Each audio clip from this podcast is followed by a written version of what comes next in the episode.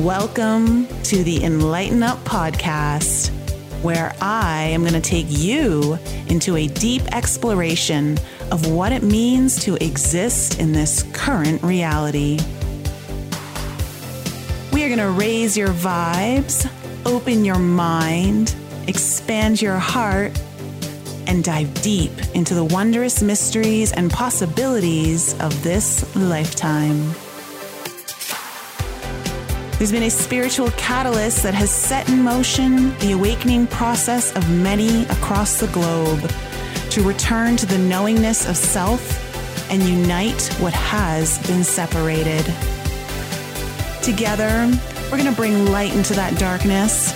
We're going to remember the joy of living. But most of all, we're going to turn up the volume of our own eternal power and do the thing we're here to do.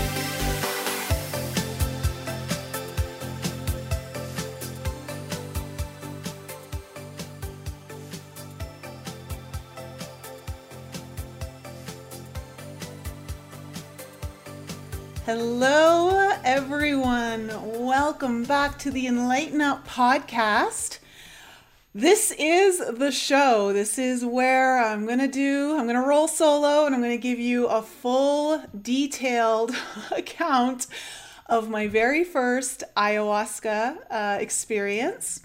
It was absolutely a journey into my own heart, and I'm just going to warn all of you I am going to share some very raw footage, both video and some is only audio, of moments immediately after I came out of ceremony, both with ayahuasca and with psilocybin, because shortly after returning from Mexico, uh, I was deeply guided to do a psilocybin journey uh, and I have to say, between the two, I have probably gone through one of the most transformative periods of my life. Uh, things have completely changed uh, inside my mind, inside my heart, and all for the better. It's going to be a very raw show. I, I, I'm, I would be lying if I told you guys I'm not nervous. I don't know why. I'm actually a little nervous. How many times have I done this show? How many times have gone live on my YouTube channel? Uh, I think it's just because I know I'm going to be sharing so much of myself, which I always uh, I enjoy doing only because I know that it's the way that we deepen our connections with one another. Is that when we truly show all sides of us, and you guys are going to see sides of me that you may have gotten glimpses of with my raw and real videos where I took you on my healing journey of um, of the uh, recover, recovery of memories from my childhood uh, around sexual abuse. And this is going to be even bigger than that. okay. So I want to warn you, and I will warn you ahead of time before I'm going to play the videos and the audio because um, I think that the em- level of emotion you're going to hear from me, especially post psilocybin, uh, it could make some of you uncomfortable. I and I think that's totally normal uh, because I sound I'm very much in the heart and rawness of my experience. I have so many emotions coming through, so many realizations, and I'm literally feeling everything all at once. And so, if it is a little too much for you, don't feel bad if you feel like you need to pop out of the live stream or maybe push pause on the podcast later. This is going to probably be a 90 minute to two hour show. So, uh, for those of you who are listening later on Spotify or in Apple, uh, just know that I'm going to get this recording out to you guys as soon as possible. So, this journey with plant medicine, particularly ayahuasca and psilocybin, has been something I have. Well, I've actually used psilocybin before, not in the way that I did this time, probably in the way that most people who use mushrooms do. It was just to have fun and to laugh a lot. And the last time I did it was 15 years ago. So this has been this has been something I felt very called to Uh, I have been wanting to do ayahuasca since 2008 when I came across two separate men about six months apart who were sharing their ayahuasca journey with me. I didn't even know what ayahuasca was back then.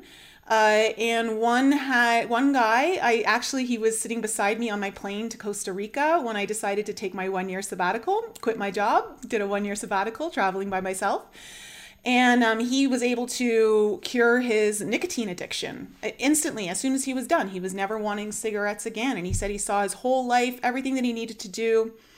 So I was very intrigued, and of course I've had several friends who've done this, and um, I was just excited for to, to go on the ride. But I also knew there were a lot of blocks within me that I haven't been able to access. And I thought perhaps this might be something that could help me as I've tried a lot of different modalities in healing. And this seemed like the perfect time. I really was truly called to it. Now, before I go any further, and this will become very apparent as why I'm doing this. I would like to ask for all of your help and support in supporting this podcast. And the way I would love for you to do so is one, if you're watching live on YouTube, please hit the like button. Uh, and please drop a comment in the comments below the video uh, after this is over or even now because it will help more people get access to this and it supports my channel. But for any of you who listen on audio, or even if you don't and you still want to support me, I would greatly appreciate your help, and I'm leaning on you, okay, for the support to possibly leave me a review if you find this show helpful, even this episode, if you want to comment on this episode. Um, leaving me a review on my podcast will help me uh, reach more people. And that is one of my goals of growing larger so that I can make a bigger impact in the world. So, uh, this will become very apparent later on in the show, and you will understand why I just asked that of you. Uh, and I want you to all know how greatly and deeply I appreciate each and every one of you. Uh, you guys have definitely become a live part of my community, which has been very much like Soul Family. And I want you to know that no matter where I go on this journey, I will always make an effort to stay connected to all of you. And I want to be part of this community. And I just thank you so much from the bottom of my heart. So let's get into this plant medicine.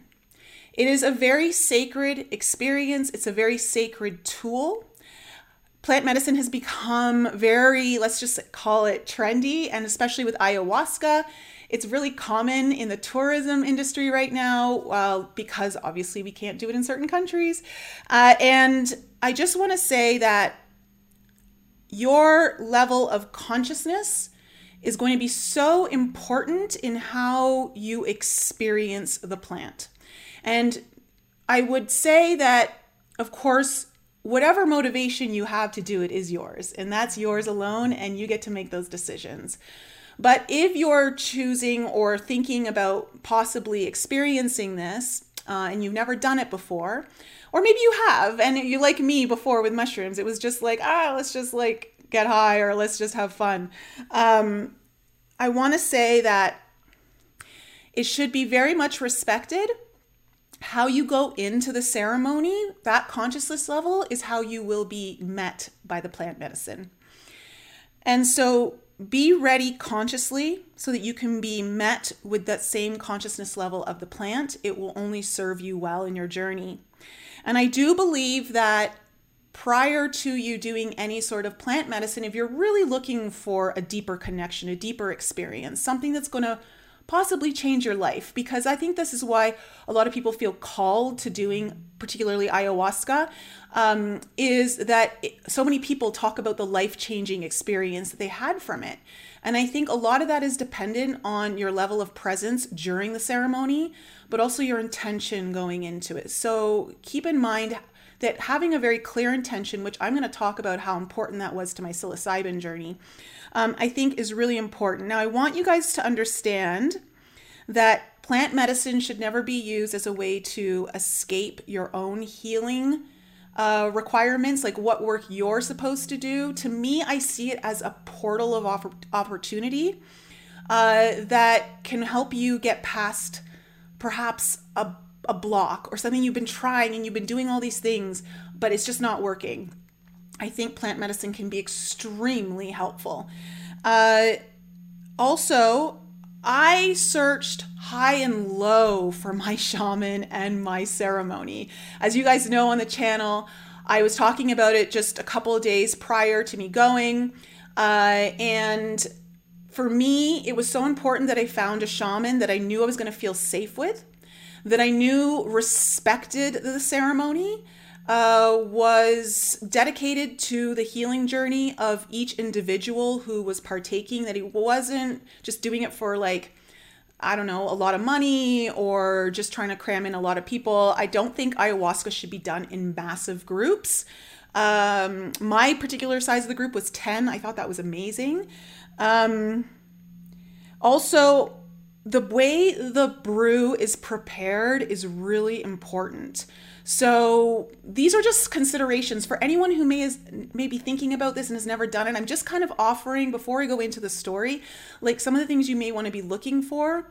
Uh, I was in Mexico. The average price is around 2,500 pesos, uh, which is uh, what what is that in um, U.S. dollars? Um, that's like a hundred, hundred, hundred and twenty-five dollars, I think. And so it's important to know that there are people down there who were char- willing to charge 500 to 700 dollars US for one ceremony and it was outrageous. So just keep that in mind because I feel like if a shaman is going to charge that much money, then it speaks to their principles and maybe you don't want to be aligning yourself with that kind of energy. That's just my my thoughts. Okay, and I also want you guys to know how ready I was for this. I was so ready. I was ready to surrender. I really wanted myself to go so deep into this. And I think that's really important. I actually had some personal boundaries and fears around ayahuasca and um, using plant medicine for the healing journey because I'm so big on being sovereign and also you know being the drive being in the driving seat of your own like the driver's seat of your own healing journey and doing the work.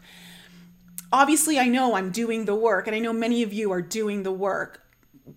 Just don't go in with the i would suggest to not go in with this savior complex or hoping that the medicine is going to save you or it's going to be the answer to all your problems. It puts you in a disempowering position. Uh, and so um, there's that. And then know that this medicine, like plant medicine, is thousands of years old. Our ancestors have used it. Now, mind you, um, from what I understand, the way they used it was to make sure that anyone who was going to be using it was coming at it from a very mature place, uh, one of understanding of the responsibility to really allow the journey to unfold at a much higher level of consciousness. So, the plant is not a replacement for you. It is, I, in my opinion, a portal of opportunity. Okay? So,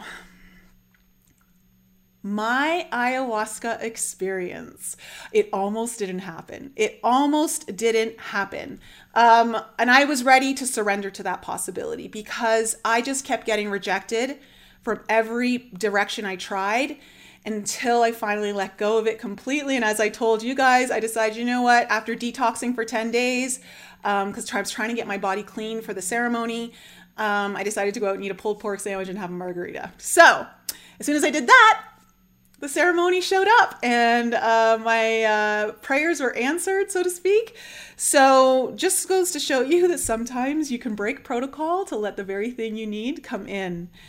Now, my intention for using ayahuasca was very specific and it was very simple. I really just wanted to open my heart and clear whatever was holding me back from loving deeper and having deeper connections with all my relationships. I know how important the heart is, and it truly is our greatest portal into, uh, well, it's going to be understood now really the greatest version of anything ourselves, our future, uh, just being able to experience things. So, my particular um, shamans. Uh, they were from Colombia. I'm sorry, I have notes here, and the reason I'm, I keep looking down is because there's so much I have to share with you guys. I don't want to miss it, and I want to make sure I go in the proper timeline, or else I'm going to be jumping all over the place.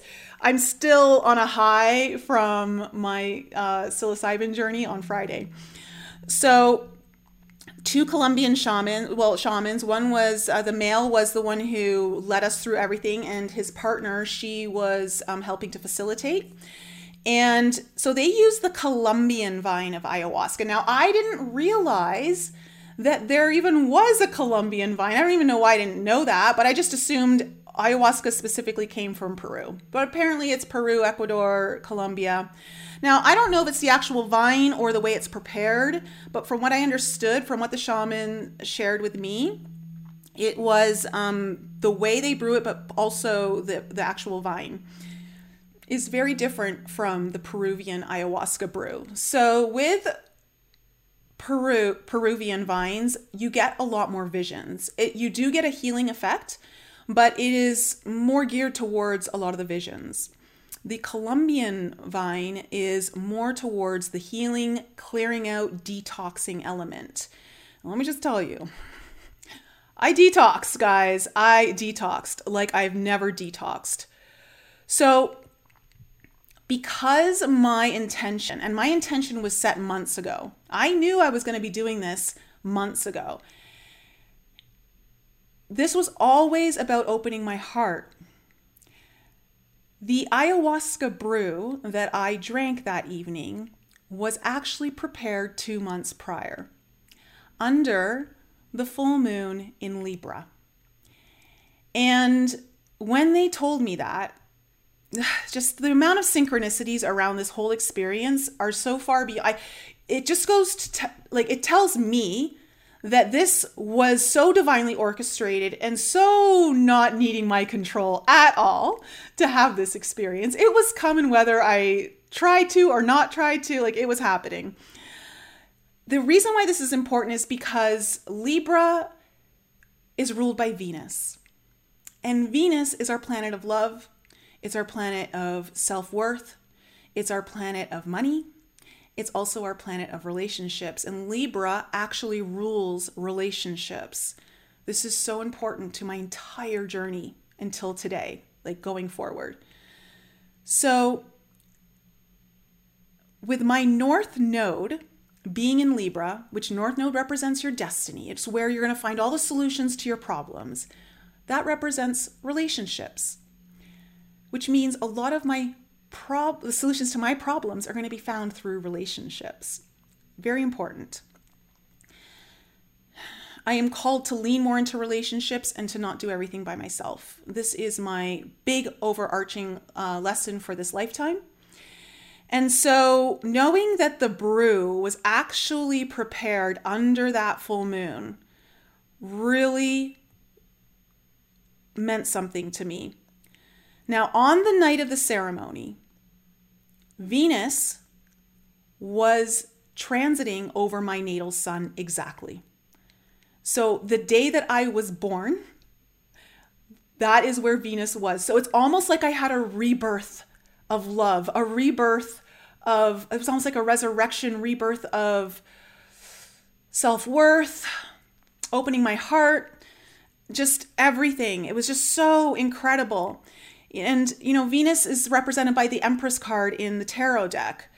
Um, on top of that, on top of that, within hours, actually happening towards the end of the ceremony, in the morning of, because it was a 10 hour ceremony, uh, Venus then hit Uranus in the sky. They came together and kissed.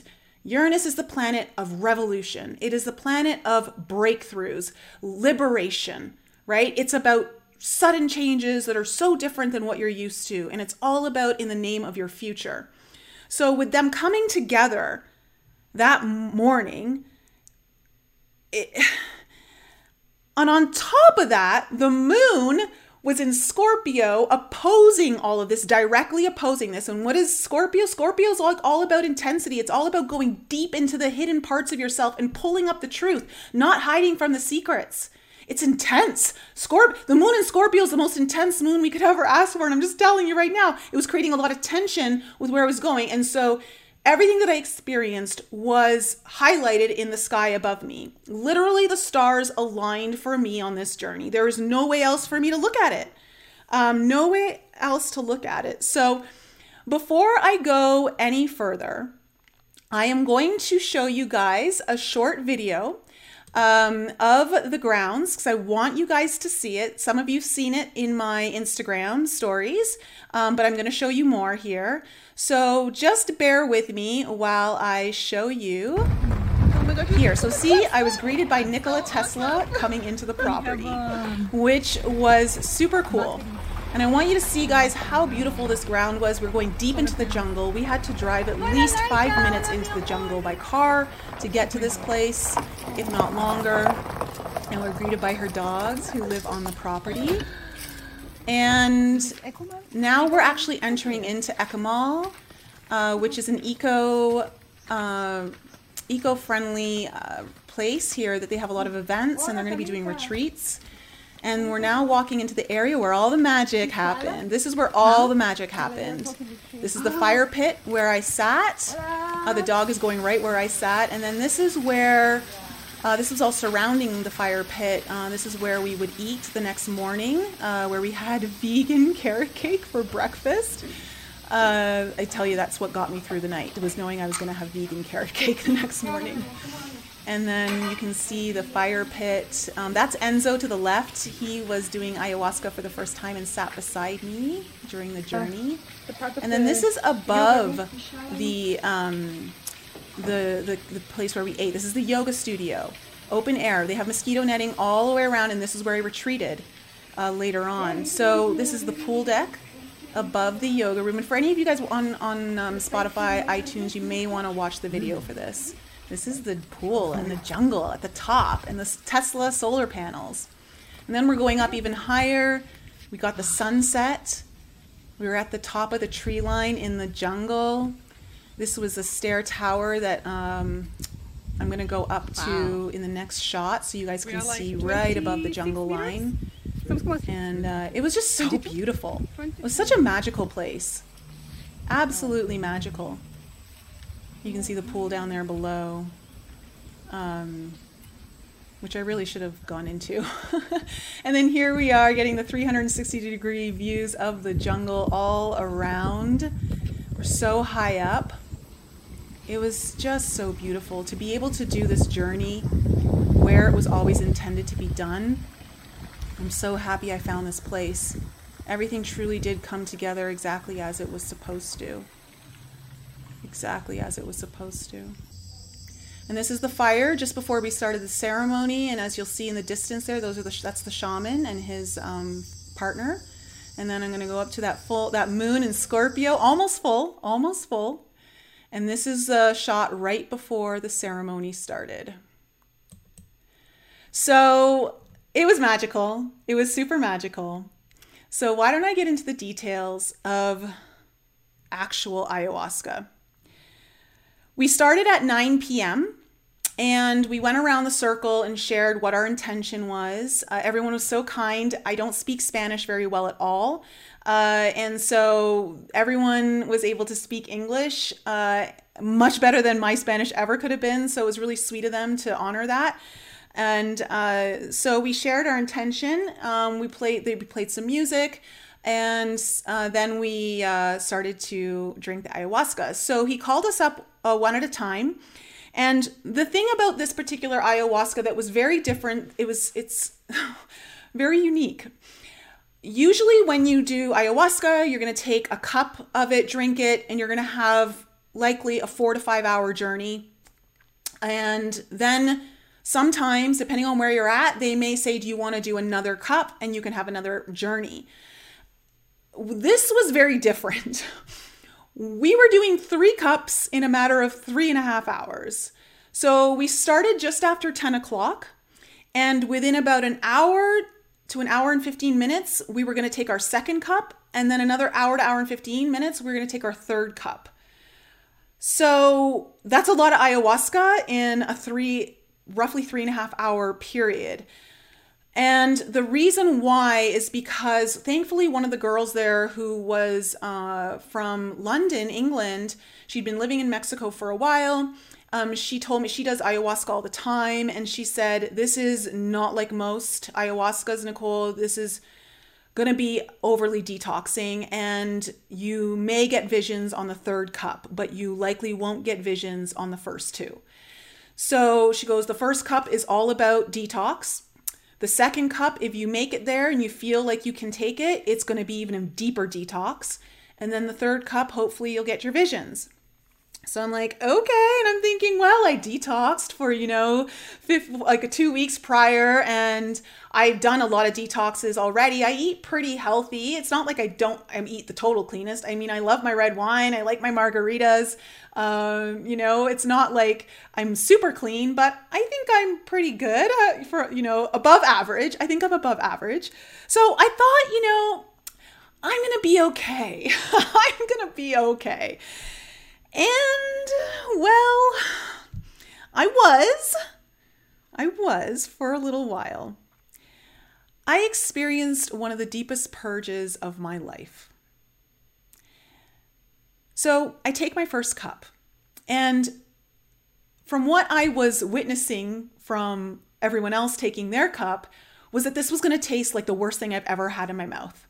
And I knew that it's not supposed to taste great. It is so thick. Whatever this was, it was so thick. I could have had it with a like spooning it into my mouth. Like it was like thicker than yogurt. It was it was thick. It was like mud. And the girl told me just just pretend it's chocolate and just chug it. And I'm like, okay, so I chug it and it's not as bad as I thought. I was like, oh, that's not that bad. I mean, it's not great, but it's not that bad. So then she was like, Oh my God, it's the worst. How can you say that? And I said, It's not that bad. So I sit down and um, we all sit down. We've now all taken the brew. And one of the guys who does plant medicine all the time, within five minutes of taking it, jumps over the fire pit wall, like you guys saw it, it's lower, and just runs with his bucket into the jungle and starts violently puking. And I'm like, oh my gosh, what is going on? So within 20 minutes, the girl who was warning me about all of this, like really kind of trying to tell me what I was to expect, she runs out of the fire pit and starts madly puking. Like it sounds like both of these people are dying. And I'm like, I look over at Enzo, who's a newbie just like me, and we're just kind of looking at each other going, uh, what is going on? And I asked him, I go, Are you okay? He's like, I'm okay. And I'm like, Yeah, I'm okay. And so there were a few times I had a few waves of nausea come in, but I just kind of breathed through it, closed my eyes, focused on the fire when I could. And for the most part, I didn't really feel much. I didn't have any visions. And so I was like, okay, good. And there were moments like every time I thought, I got this. See, no problem. Instantly, a wave of nausea came in, and I was so humbling. And I'm like, okay, noted to self don't ever get overzealous in where you think you are in this journey. So it now comes time to have the second cup. And this time, when I go to drink it, I almost want to puke it back up because the taste, even though it's the exact same brew, it just tastes so much worse than the first time. And luckily, they had um, some honey. The girl, she brought honey for us all dip our finger in and um, put in our mouth after we had the brew just to kind of sweeten it a little bit. Apparently, you're not allowed to drink very much water. They had a little tiny cup of us to just take a the tiniest sip, like like the tiniest sip. Like I don't even know if it's like maybe three drops in your mouth. Uh, we weren't allowed to take much. And so then I go and I sit down and I'm just like, oh, the taste in my mouth, it's not good, it's not good. So then I I'm sitting there in front of the fire and I am feeling a little not like my head feels a little woozy. Mm, the nausea starts to kick in pretty soon. And within about 20 minutes, I know I'm not escaping this one. And so I'm like, oh no, I better leave the fire ceremony circle. So I grab my pail and I walk into like more of the jungle area away from people. And um, I get on my hands and knees and I'm trying to like just get ready for whatever's coming. And I have a very big fear of actual vom- uh, vomiting. I actually I hate it. I grew I grew up. I used to pray to God, please don't let me puke. Like I'll do anything you need, whatever you ask of me, I'll do it for the rest of my life. If you can just make this nausea go away and not let me puke. Like that's that I've always had that feeling, and so this is actually facing something that I don't feel very comfortable with. But I knew I had to surrender, and I prepared myself going in that no matter what happens, Nicole, you're safe, and you're going to surrender, and you're going to allow the process to um, to be embraced. And so I started to try to force it a little bit, like just by like trying to heave. And then all of a sudden, some of the ayahuasca started to come back up. And I was like, okay. And of course, it doesn't taste good coming back up either. And then it was like the floodgates opened up and I just started projectile vomiting into this bucket. Like it was unlike anything I've ever experienced. I like I don't know if you guys have seen the movie. Is it is it Spaceballs or or something like that or Meatballs? I don't know. Whatever that movie from the 80s is where there's like a hot dog eating contest and then all of a sudden like everyone just starts like projectile vomiting. That is what was in my mind because I was like, this is the most violent vomiting I've ever experienced in my entire life. And on top of that, because we're in the jungle, there's mosquitoes everywhere. And the mosquitoes, I think, is what actually hindered my entire process uh, because I could never get comfortable. And I think that's why I didn't have any visions through this part of the journey. Uh, I was wearing jogging pants, a sweatshirt because I wanted to cover as much skin as possible. It's 85 degrees and humid in the jungle of Mexico, and I'm like, now I'm sweating. I'm like crying through my eyes. I got snot coming out of my nose. I'm vomiting into a bucket like there's nothing that's going to be left of me. And I'm just like, where? Who pays for this experience? Like, why did I pay for this experience? And I just was like, maybe I should have like listened to a few other experiences. Like I knew people had this experience, but this was really intense, uh, like Scorpio intense. And so finally, finally, it kind of comes to an end. And the shaman had come come over to me, and he started. He was kind of like clearing all my energy with his um, his like leaf thing that's on a stick like you know like that, that they use. I don't know what they're called. I'm sorry. I'm totally ignorant. Excuse my ignorance. Um, but you know like he was clearing the energy. He was hitting me with it. Um, and then he had this kind of i want to say i felt like it was like a lemon citronella kind of liquid more watery and he started like pouring it um, on my hands. He was rubbing it on my the back of my neck. He started rubbing it all over my face and my hair uh, on my lower back and then he started to just like, just relax, just relax. And I was kind of like just sitting on the ground. I, I knew the, the vomiting was done. I was feeling a lot better. Um, and he just starts massaging me as deeply with like his hands and his elbows into my back and into my neck. Like, oh God, it felt so good. I was like, thank you for this. This I was not expecting as part of the ceremony. Um, and I really needed, I felt really taken care of in that moment. Like I felt like someone was there to make sure I was okay. He was chanting some stuff. And eventually, like, I was okay. And of course, someone else is puking, so I had to go over to them. So at this point, I'm like, wow. Um, that I was not thinking was going to happen. And if it had, if I had vomit, I didn't know it was going to be anything like that. So at the same time, I'm also thinking, I made it through cup two, which means I'm going to get my third cup and get to my visions. So I'm like, cool. I got up, I'm walking around, I like feel so much better. I'm sitting at the fire, everything feels great. So it comes time, it's now 1:15 in the morning, and we're getting ready to have the third cup for anyone who wishes to do the third cup. It's total voluntary, like you go by how you feel in your own body. And so, of course, me, I'm like, well, yeah, I'm going to do it. That's why I came here. I came here for the visions, right? Right? That's what I thought.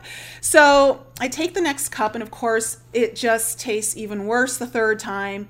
And, um, oh, it's just like the taste of it. So I go to lie down. I had a little bed on the grounds outside of the fire ceremony and I had a towel over top of me to prevent the mosquitoes from actually eating me through my clothes and I had brought my jean jacket and threw it over my head but I could still hear the mosquitoes buzzing around my ears and it was just so uncomfortable. I'm like, I can't focus. I can't focus.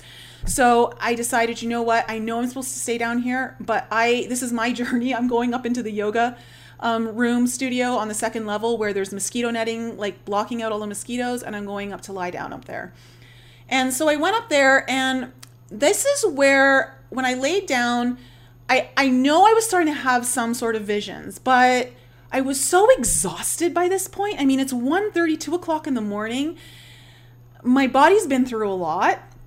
And so I'm just wanting to rest. I'm like, I'm so tired. After about, I want to say an hour or so, I decide to like roll onto my left side. I'm like, you know what? I just want to be in fetal position. And so I roll over onto my left side. And that is probably the biggest mistake I made because as soon as I did that, the nausea hit me again in such a ferocious way that I knew I had to get downstairs quick. And I couldn't breathe my way out of that one. And so, of course, I run back downstairs, I look for my pail, and I go right back to my spot where I feel comfortable throwing up. And at this point, because they told us, they're like, listen, it's either going to come out of this end or it's going to come out of the other end. Don't be afraid to use the bathroom um, as well. And at this point, I didn't know where it was going to be coming out of. I was like, this is intense. This is intense. So I paced around for about 10 minutes trying to like get it moving. And then finally I was like, okay. And I got over the bucket and again, violently throwing up. And I'm like, where is this all coming from? I've been eating lightly. All I had was an acai bowl in the morning. I couldn't believe that all of this was coming out of me. Now, here is what I have to say about probably the most important part of this entire journey. The one thing that was so distinct to me, it was absolutely impossible for me to not notice it, was that during the first and the second time that I was vomiting, it did not feel like I was vomiting from my stomach or my guts. It felt like my heart was throwing up. And I remember seeing in my third eye like black clouds coming out of me from my heart. And it was so obvious to me. It was something I couldn't even um it couldn't even evade me during the most violent parts of my throwing up. Like I it was so obvious to me. And I really truly believe that I received what I needed to receive despite the fact that I was disappointed I didn't have the visions I was hoping to have on this experience. Yet. so I finish vomiting. I had to use the bathroom as well. Um, and I finally I go back up to the yoga room because there's no mosquitoes up there and a couple people thought that was pretty smart as well and joined me up there and uh, I managed to, I think, sleep maybe 30 minutes, and all I prayed for was the sun to come up. I'm like, this, I just want this to be over. like, it's just, I'm ready for it to be done. And around 5:30, I could hear people gathering around the ceremony, the fire downstairs, and they started singing and they started playing instruments. And so I'm like, Nicole, you, you got to go back down there. Like, it's rude if you stay up here. Like, be part of the ceremony. And so I went back down and I sat there and I was so out of it. I was like, wow, my, I just went through something. I don't know what, but I went through it. And just during the closing ceremony, one of the guys who um, was doing the ayahuasca, he was sitting two people over from me. He picked up one of the guitars and he started playing it. And then he started to sing a song in Spanish. And I don't know Spanish very well, so I really didn't know what he was singing. But he had the most beautiful voice. So gentle, so full of love and compassion. And I heard the word amore. And as soon as I heard that word, it triggered an unleashing of emotions in me that came from I don't know where all of a sudden I got very upset and I just started crying. And I, I just, I, of course, everyone's like, we're all sitting in a circle looking at each other. And I'm like, oh my gosh, what's happening? So I just kind of put my hands in my face and I'm like, Nicole, just surrender. You said you were going to surrender. Let it go, let it go. And I just started bawling into my eyes, or into my eyes, into my hands. And I knew in that moment, although I don't know exactly what happened, something happened with my heart. And I felt very open um, something allowed things to come through that previously were not allowed to come through.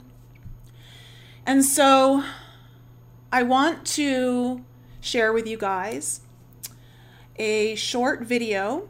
This is the first video diary I made. This was still on the property about an hour after the closing ceremony. I had just had my vegan uh, carrot cake. And uh, I want to play this for you. So, this is where you're going to see uh, some rawness, and you're going to see that I look like I've gone through it. Uh, I'm a little out of it, so, and I'm and processing stuff. Like I don't even know what's happened to me. So here we go. Oh my gosh! The morning after my ayahuasca ceremony. As you can tell, I've been through the wringer. Of course, the first time I do it, it is an, a very unusual ayahuasca, taken in three cups, and the first two are for detoxing, and the last one is for visions. I didn't really have any visions with this. Um, it was an all out purge.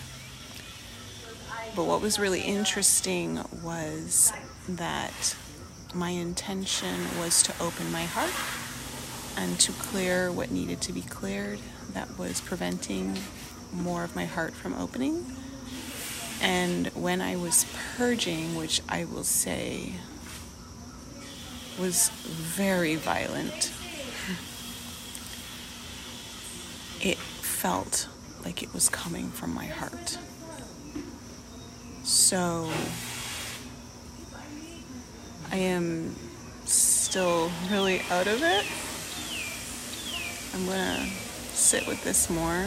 I know something cleared because in the closing ceremony, um, as soon as one of the guys started to play the guitar and sing, I just broke into out into tears.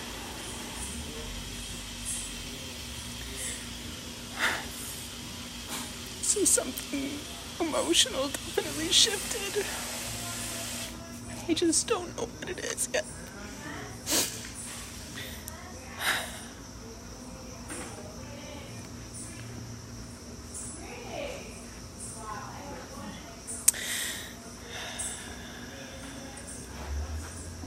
There were so many moments that I was very uncomfortable and I question why I ever decided to do this. It was literally like torture. But now that I'm through it, it only feels like it's really beginning. So I'm not really sure what's going on. Which is why I'm just recording now because I don't know when I'm gonna actually post anything. So I will um, continue on.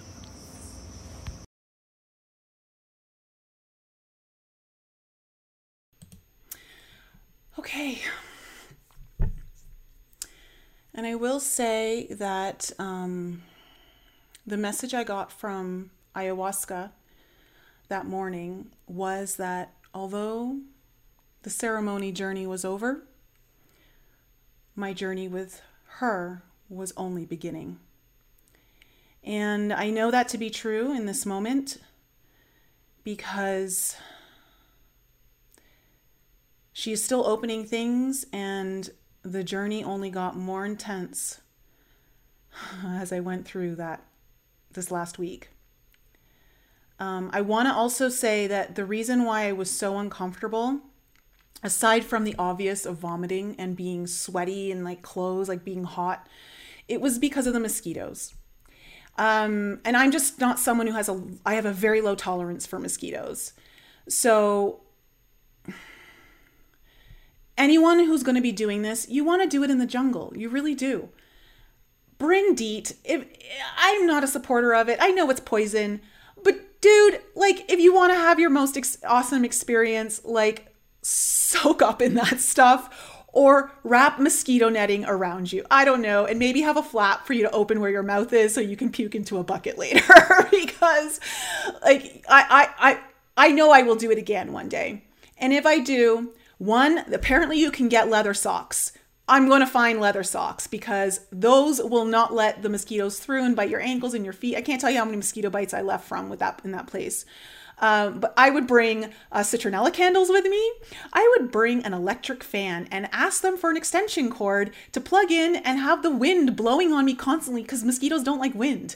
Uh, yeah, I would do some of this stuff. I have no shame. Like, uh, it's my journey. And if this is what's going to make me comfortable, I know the reason why part of the reason why I didn't have the visions was because I was so uncomfortable in my own body from like the mosquitoes and the heat and just I felt so uncomfortable. So, that being said, let me share with you the next video diary that I took. This was just after breakfast. I had gotten back to my hotel.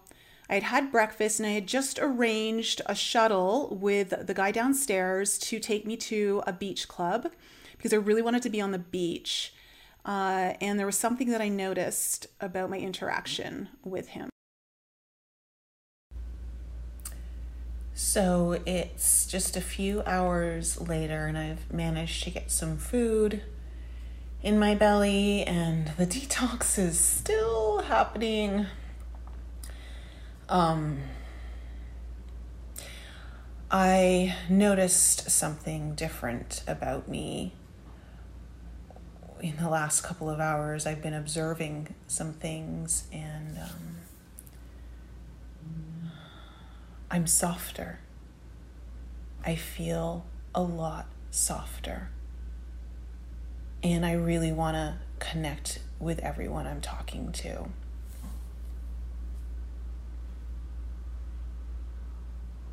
Like, um,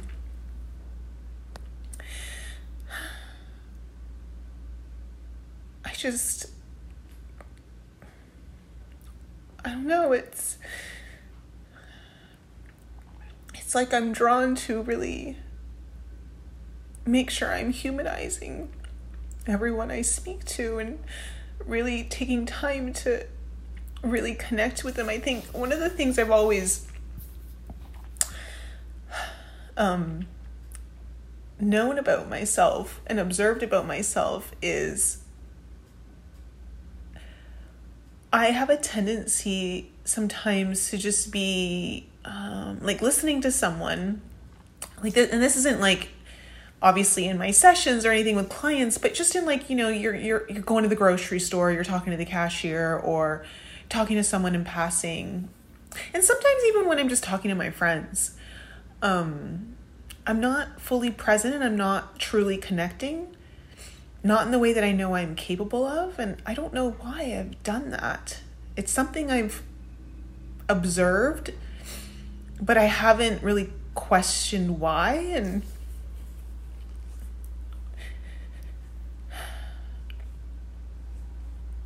I don't know. Something's very different. In a good way. In a really good way. Um, I'm just gonna keep doing some of these little video diaries because I want to document it while it's raw. And most of all, have it for myself, but then I can eventually share it with you guys. Um, but I feel softer and there's um, a peace there's a certain level of peace within me right now, which I don't know if it's just because what I went through was very exhausting. My body went through a lot last night. But um little bits and pieces are starting to come through. I'm about to head to a beach club now because I really want to be on the beach and put my toes in the sand and be by water and be able to just submerge myself in water, which obviously represents our emotions. And I think the sea, too, if it's not rough, going in the salt water will also be further detoxifying. okay, that's it for now.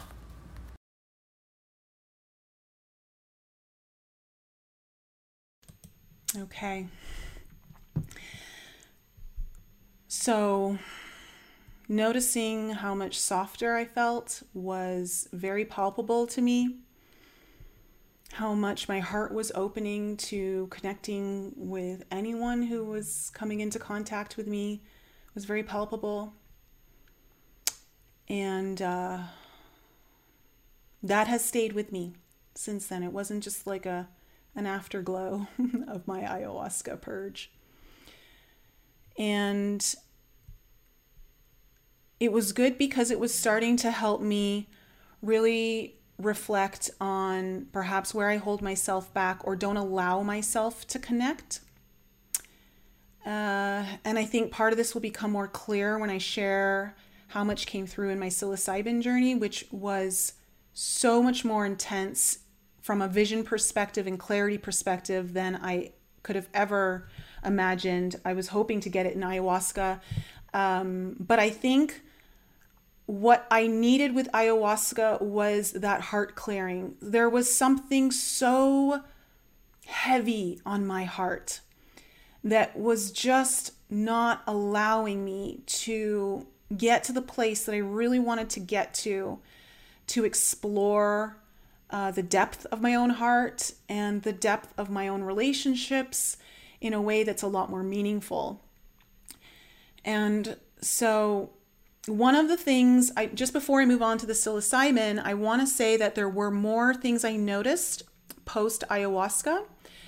The other thing that I noticed was um, the next day, within a day or two, Usually, I have a lot of fears and anxieties that come up around a certain situation. And it's been plaguing me for the last, I want to say, 18 months to two years. And I'm not someone who usually experiences anxiety. Uh, and it's kind of started to kick in a few years ago. I noticed that I wasn't feeling it. I, I was like, where are my anxieties? I'm supposed to be anxious right now. and I was like, oh my God, they're gone because my mind, my mind was trying to get me to connect with the anxiety, but my heart and my body were like, no, we're not interested. Doesn't mean anything to us anymore. And it was so wild to observe that. And I'm like, wow. Then I've also noticed I have been sleeping so deeply ever since.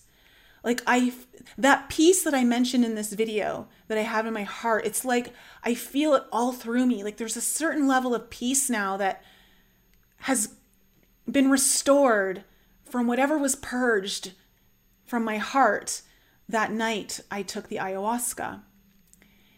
And I will say this the night after my ayahuasca, I did have a very interesting dream. My dreams have been so vivid.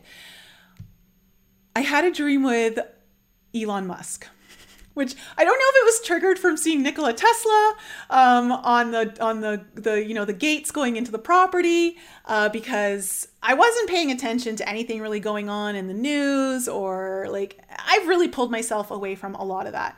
So, but I did. I, I had a dream. We were kind of standing on Earth together and he was telling me about like yeah there's there's a we can get to the moon but we have to go to a ship first there's a stopover on a ship in our atmosphere and I was like, really? And he goes, yeah, you want to go? And I'm like, yeah, I want to go. And I was like, I knew there was always a way to the moon.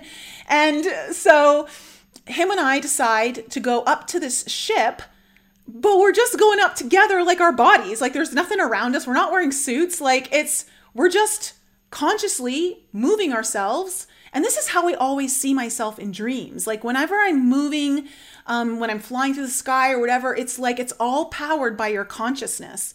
And so we just start going up into the sky, and all of a sudden, there's the biggest ship I've ever seen hovering way up in our atmosphere. There's different lights, there's other little tiny ships coming out of it. And I'm just like, wow, this has been here the whole time. And this is the stopover before you go to the moon. And so, um, that was a really fun dream to have uh, immediately after my ayahuasca journey. So, um, that is kind of where I want to say the very conscious parts of ayahuasca um, ends uh, for now. I know that there is more in store. Like, I know that the plant can stay in you for quite a long time and continue to work. And, um, and I believe that's happening, especially. I did hear her message your journey is only beginning despite the ceremony being over. And so, why don't we move over into the psilocybin part? Because this is where all the visions came in. This is where all the clarity came in. And I feel like this is a part where so many of you are going to get so much value from what I discovered. I know so many of you are going to relate to this. I feel like this is going to empower so many of you. And I think it speaks to how much is hidden in plain sight that is in our unconscious, but it's literally in front of us and we don't even know it. So, before I talk about the psilocybin, I want to say that one of my big revelations comes in around my father. And I don't know if he's going to be listening to this. I don't know. I, I, I doubt he will, but I just want to say this Dad, I love you so much. You're the best father I could have ever asked for. Um, I know my dad loves me so much. I know a lot of his motivations all come from his understanding of love. Um, he's a father, he is expressing himself as a father. But I also know that he's gone through certain traumas that are not mine to share here. And I know that they are working through him unconsciously and being imprinted onto me. And this was made very clear to me in the psilocybin journey. So I want to say that Whatever I'm going to talk about, I know this is not what my father intends at all. In fact, he has probably no idea that he's doing it or understands that this is how I've been feeling. Um, he's the best dad I could have ever asked for, and um, he should be very proud of the man he is and the father he is to me, considering everything he's been through. And I just want to say that, but I have to be also fair to my experience and how things make me feel. And um, so, why don't we get into this journey? And because I may forget, I do want to say that once I get through the majority of my experience here with psilocybin, I am going to play the audio with a few photos from that day um, of the very, very raw processing and recounting uh, literally at look within like this may have been around hour seven or eight. Um, I was still experiencing the mushrooms at that point still, uh, and I I express a very deep range of emotions. It's going to sound like I'm broken. I want to say that what I was truly feeling was a final liberation of finally feeling free and there was so much release through all the emotions, which I needed to feel. I'll totally understand if anyone feels uncomfortable listening to it. Uh, don't, because um, it's way more raw than what I've shown in the first two videos. And I've, it'll be about 17 minutes long. So just so you know, when I get to that point, all right, let's get into it. You know, after coming back from ayahuasca, I knew I had been, my friend Luis, who's also um, a coach, he uses uh, plant medicine uh, to assist his clients in journeys to help them with their breakthroughs. And him and I have become very good friends over uh, the last, uh, this year. And he had suggested that maybe I want to try um, a psilocybin journey, and I was actually very open to that. Uh, I don't know if I expressed that to him, but I knew deep down like I wanted to do it. However, I wanted to experience the ayahuasca first and then do the um, psilocybin. And once I started to come back from the ayahuasca journey, I realized I wanted to do the psilocybin almost immediately uh, I just knew it. I knew, I felt like, you know what? I am super cleaned out now from the ayahuasca. A lot of blocks have been removed. I just feel very much like this is going to be a very powerful experience for me. And it just felt like the two were going to work very synergistically together. So he really helped me get clear about my intention going in, which again, I can't stress to you guys enough how important intention is when you're using plant medicine in a very ceremonial way. And the intention was so well formulated, in my opinion, that uh, I truly received everything I needed to receive in that moment. And my intention was help me accept the greatest version of myself and show me how to actualize it now. And the part where I ask to help me accept the greatest version of myself is so key. It is so key, and you guys are going to see how important that part of the intention was to receiving the visions and the clarity that I did. I received so many messages. Um, so he helped me work on that intention for about 36 hours before the ceremony. And it wasn't until the morning of that we came up with that intention and um, he had chosen a very cool location uh, by the creek. Uh, so there was the river, um, and the mountains are still melting. So there's a lot of water rushing through. And um, we found a little kind of cove in the forest uh, off the main path walking along the river. And so we set up our um, we set up our blankets and our meditation cushions, and he had candles, and we had my singing bowl, and um, just it was very ceremonial. And uh, I went to while he was setting up, he asked me to go to maybe go sit by the river and just you know give him 15 minutes. And so when I went to the river, I was just sitting there and kind of dipping my toes in the water. It was pretty cold, um, but it was refreshing. And I remember looking at the water and thinking, because it was moving pretty fast over a lot of the different boulders and things. And I remember thinking, wow, that doesn't look very safe. Like, I got to be careful. I could get taken away in that if I go in too far. This is very important to understand going forward. Why, like, from this mindset to what came through in the end. And so I was like, okay, Nicole, if at any point, because I was wearing my bathing suit underneath my clothes, I was like, if at any point you want to go in the water while you're on the shrooms, just remember you thought that this was unsafe. So be really careful when you're getting into the water and you don't do anything stupid. okay. So I was telling myself this as though, like, kind of like, you know, trying to go to my future self that's on shrooms and like trying to like pass the message on. Like, don't be an idiot and do anything stupid. So, oh boy. Oh boy. All right. So we get into the ceremony and he gets the mushrooms ready. And i, I gotta tell you guys this is really awesome. So the mushrooms that i used were called penis envy. And apparently they're about 20% more potent than usual mushrooms. And they actually look like little tiny penises. Uh, and luis had a very interesting method of administering them and it's called tekking, T E K K I N G. And what this is, is he soaked the mushrooms in lemon juice about 15 or 20 minutes, I think, approximately, before I was to drink it. So he had at least, I think, a half a cup of lemon juice in this little bowl.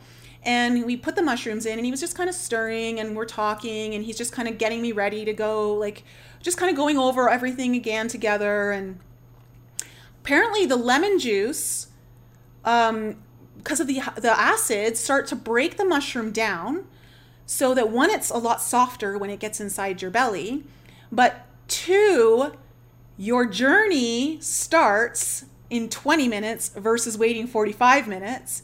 And the visions come in way more intensely than if you didn't do the tekking. And on top of that, the big bonus is it really helps to remove the potential of nausea. I didn't have any nausea the whole time I was uh, tripping, okay? And I was tripping. So, and it was a really nice thing to finally go from like the ayahuasca intense nausea um, purge to this very lighthearted, I'm so comfortable, we're going on a ride kind of journey. So um, I take the mushrooms around noon and it's a beautiful day. It's like 100 degrees outside, but we're under the shade, uh, sunny. And so within about 15 minutes of taking it, I started to feel it. And I'm like, Luis, it's starting. and um, of course, I laugh so much when I'm on mushrooms.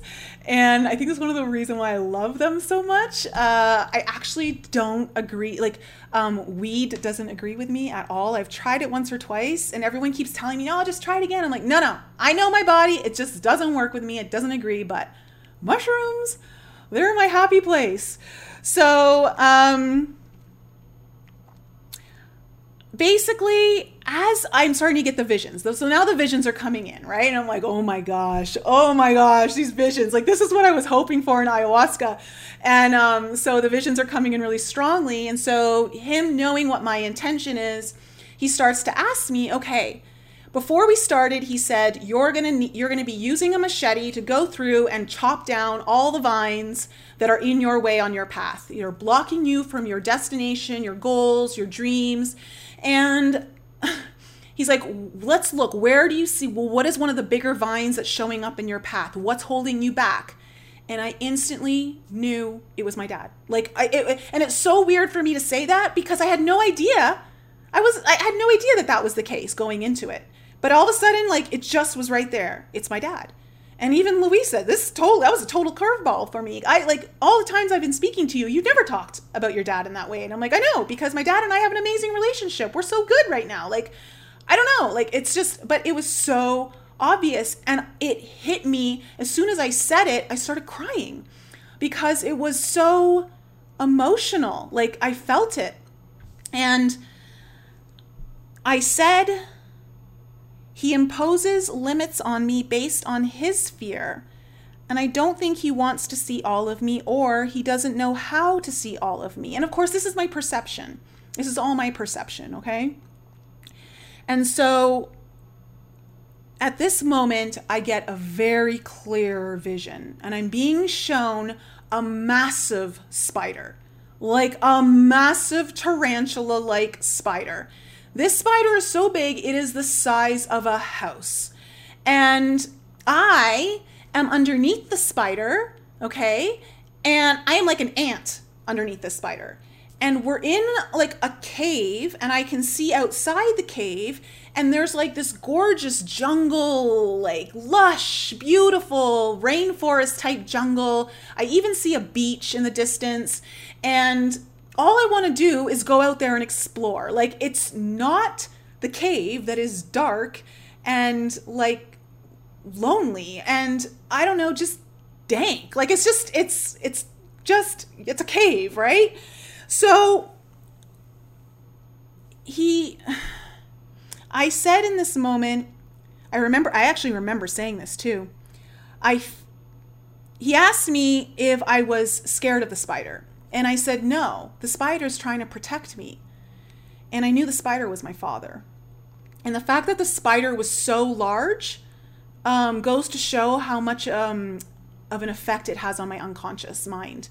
So I said, I feel like I'm being imprisoned and kept small. I feel like I'm being imprisoned from my own greatness. So even though the spider legs in one perception were trying to keep me safe from what was out there, I saw the legs as prison bars to my own greatness, keeping me from my own greatness. and I was really emotional and crying. I was really sad about this. And so I, you know, I said, I don't know who I can trust. I can't trust anyone because I don't think my dad, deep down, trusts me to make the best decisions for myself. Now, I don't think he would say that consciously, um, but unconsciously, that's what I perceive. And so I was like, I'm looking around, like, who can I trust? And Luis asked me, he goes, Well, what's the consequence of this? And I said, I felt like I needed to be alone. And so the only way to survive was I have to be alone. And he said, Are you afraid to trust others?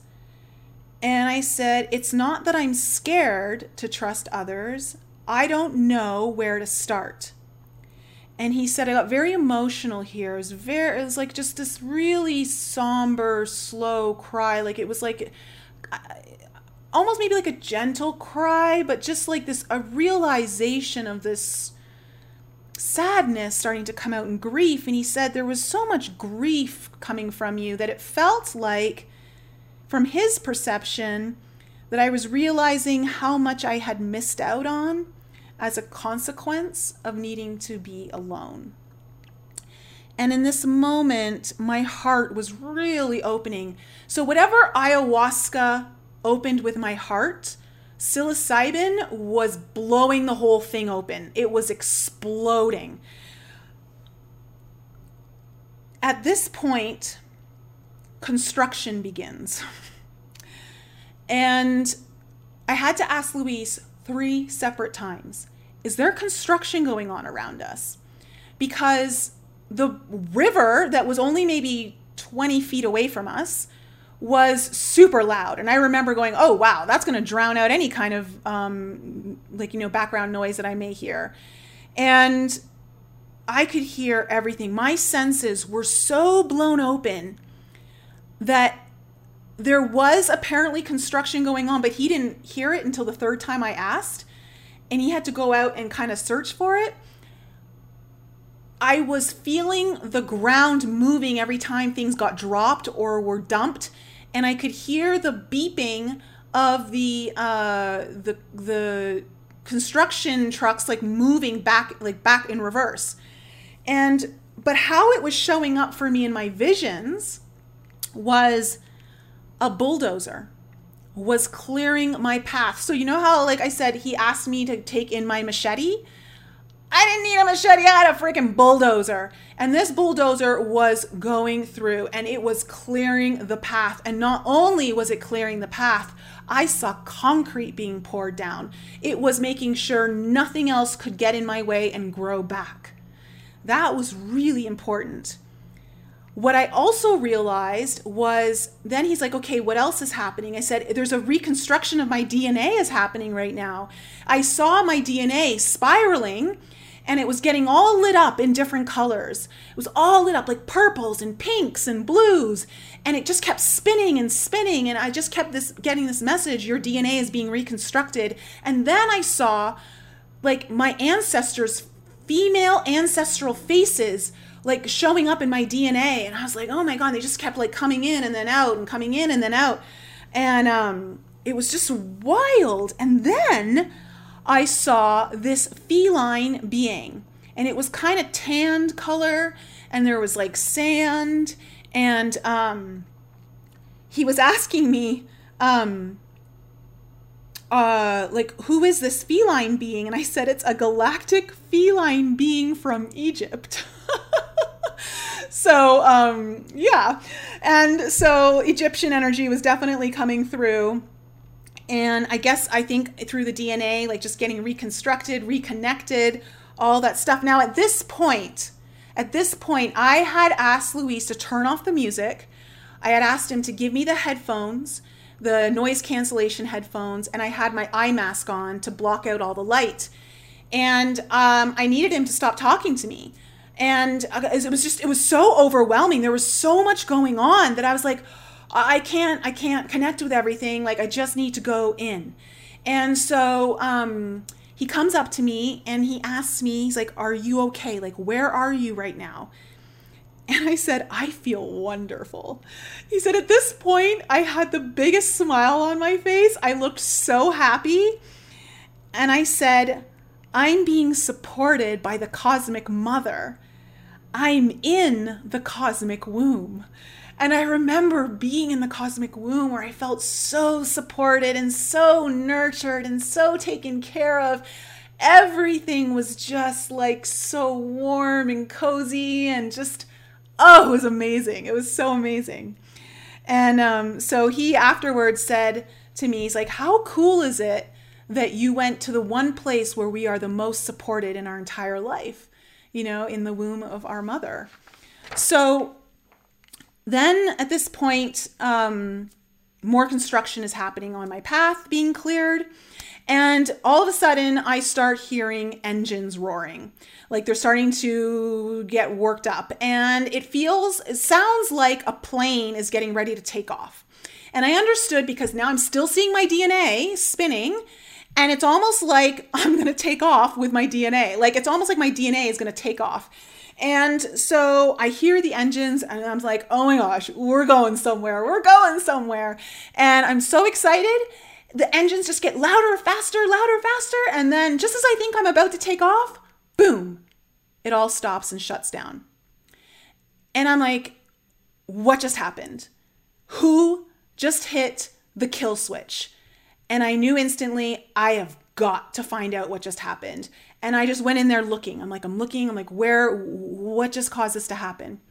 And I instantly found it. And it was two things. The first one was my dad, and the second one was me. And so I really started to realize that this was actually a pattern I've noticed in my life where I am ready to I've I've started working on something, I've got a great opportunity, I'm about to take off, and then all of a sudden it all fucking falls apart. And I'm like, and I don't ever understand what's happening. Like, what just happened? And it's the fear of falling, it's the fear that it's too much. And it's that idea that maybe I'm not going to be safe because it's so unknown to me, like where I'm going. The good thing is is that I was able to restart the engines. And then I took off. And where I went was amazing. So the next thing I know is I'm in a white jungle, an all white jungle. And like the paths are white, the trees are white, the leaves are white, everything's white, everything's white. And then, and it's very much like an avatar, like, you know, the jungle in Avatar, but it's just all white. And then all of the edges of everything start lighting up in rainbow colors. Like some are lighting up in blue, some are lighting up in orange, purples, pinks, reds, greens, yellow. It's just the most amazing thing I've ever seen. I'm like, this is the coolest place I've ever been to. And it was just so wild. And I'm like, wow. And I was talking to a friend yesterday about this particular vision. And he says, Nicole, it feels like you're getting a blank slate like you entered a blank slate of adventure. And I was like, you know what? You're right. And he said, and I feel like the white represents the purity in your heart for where you're going. And I said, yeah, but also the lights lighting up to me represented all of the potential and all of the possibilities, all of the different ways I could color my canvas. And so it was really cool that that where I took off to was now like a whole blank slate and now I get to make it whatever I want. And then the next thing I knew, I was in an open air temple on top of all I know is it was the top. That was very very made very prominent to me that wherever this temple was, it was the top of something.